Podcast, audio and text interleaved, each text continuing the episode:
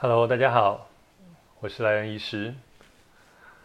今天的最大的消息是，馆长今天凌晨，馆长陈之汉在他林口成吉思汗的正要出门的时候，遭到一个男子枪击，他的右手臂、右大腿、右脚踝各中一枪。目前馆长没有任何生命危险，目前正在医院治疗中。我想今天早上莱恩医师起床看到这个消息，同时看到那时候馆长受伤的时候，他还相当清醒，在做直播。其实，虽然我不是馆长的粉丝，其实有一阵子我很喜欢馆长。那后来政治立场有一点点不一样，但是我很欣赏馆长，他敢于表达他的想法，跟他的对创业的决心。那听到馆长受创枪击的消息，我非常的痛心。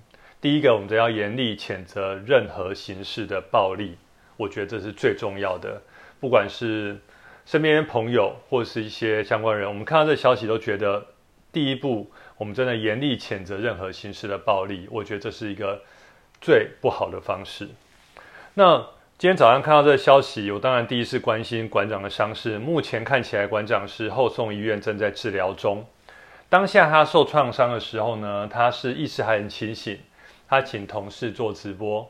那在直播的时候，当然身为医师很敏锐的第一个。很敏锐的感觉，就是要先看他的伤口是否有得到适当的处理。如果大家知道，在创伤的时候没有适当的第一线处理的话，其实往往会造成更大的不可逆的，或者说当下失血过多，造成一个失血性休克或是生命的危急。那我可以看到很很看到他的同事呢，很正确的有一位呢一直压着馆长的右手臂。去做一个止血的动作。另外一个，他大腿的伤口看起来没有在流血，是用东西缠着去加压。所以当下我先放了松了一口气，想说，嗯，这个当下第一步的处理还很 OK。那就听到直播远方已经看到救护声的鸣笛声，慢慢的越来越近。那接下来荧幕中就看到两位 EMT 紧急救护技术员呢到现场。EMT 紧急救护技术员就是。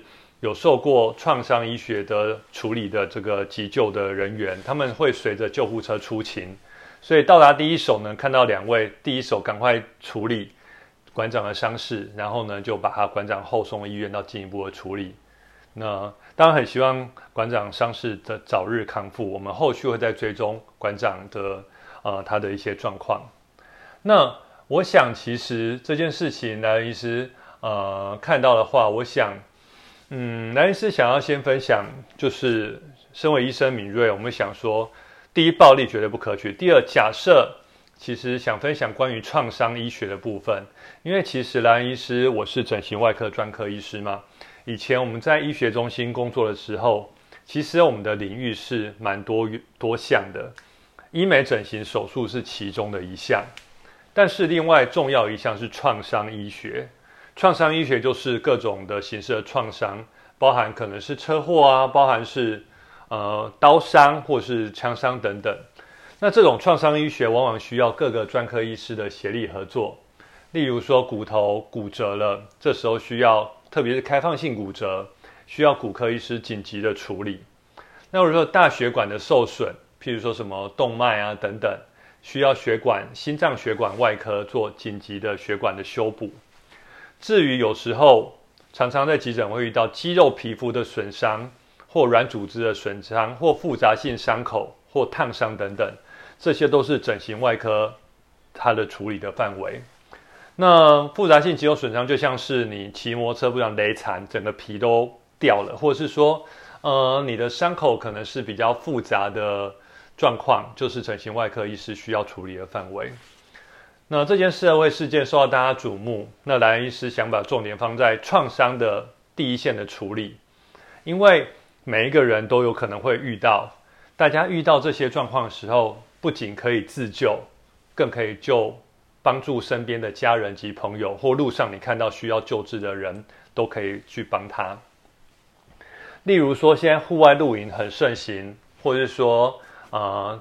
或者是说你用 off road 吉普车的活动，或是说呃在野外骑脚踏车，或在道路上遇到车祸意外造成肢体的创伤，无论有没有开放性骨折或没有，假设有出血的话，需要第一步的紧急的现场处置，因为第一步要处理的就是出血。为什么呢？maybe 其他的东西骨折啊，或肌肉损伤等等，这些都不会当场的危及生命真相的安全。但出血的话，如果不紧急的处理好，就会造成休克、出血性休克，甚至危及生命。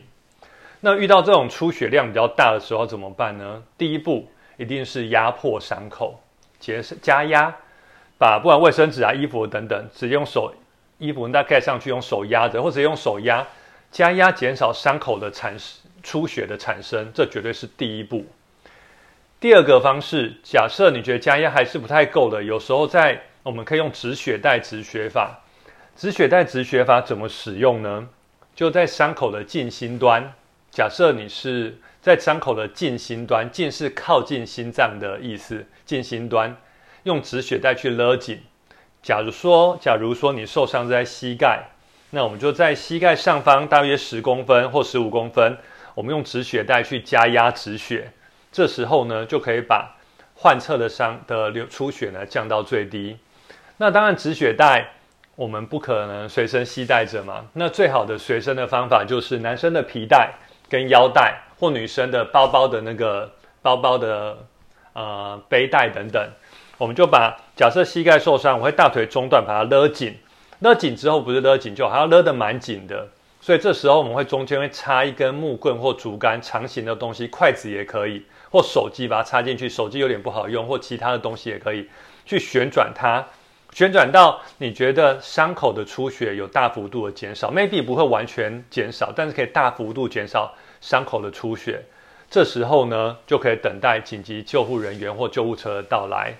所以这两个是最重要的，所以再复习大家一次。第一个是直接加压止血法，第二个是在近心端靠近心脏端呢，这种止血带止血法。这两个是创伤医学第一步现场最重要的，因为再说一次，危及生命安全第一个因素就是大量的出血。四以四肢的创伤来讲，出血量过大的确是最危险的。那另外一个创伤的部位。在如果不是在四肢呢，这就比较复杂。如果不是在四肢，在头啊、颈啊或躯干处，这时候呢，并没有近心端，不能用止血带止血止血法。这时候呢，就要用加压止血法去加压它。那大家还记得在看战争电影的时候，还记得吗？在抢救莱恩大兵或是各种战争电影，当某士兵在战场上受伤了，他的第一步一定大喊 “medic，medic”。medic 这个字呢，就是医护兵或医护人员的意思。像 medical 就是医学的意思嘛，medicine 就是药物。那当这个受伤士兵大喊 medic，medic，你就会听到头盔上画了红十字的 medic 医护兵呢，不顾枪林弹雨的冲过去，帮他做紧急的处理。那大家回想那个场景，第一步呢，他一定用嘴巴跟手脚并用撕开那时候的那个消毒或抗生素药粉，把它整个撒在他伤口上。第二步呢，就是打开他的背包，拿起厚厚的止血棉垫，就像是很厚的纱布一样，把它盖上去。因为相对，呃，你用其他衣服可能有一些细菌，但是那个止血棉垫是比较干净的纱布盖上去。第三步呢，直接赶快加压止血，叫他的其他的同事或自己他医务兵自己很用力的压住这伤口。这是在野外创伤或者户外创伤的标准治疗方法。创伤在四肢呢，医护兵也会用。临时的止血带，他们可能就把袖子剪下来，或是他们医护兵包包内最重要几个东西：止血带、呃纱布，还有吗啡。它就是止血带，把它的呃，就像我刚才例例如是手掌大量出血，它会在手肘或是更上臂的部分，把它用止血带止血。那所以在户外，大家如果遇到这种情形，当然没有消毒药粉，没有。包扎纱布，第一步没关系，用卫生纸或是卫生棉贴、卫生棉，或者是说衣服等等，把它压着，因为当下止血最重要。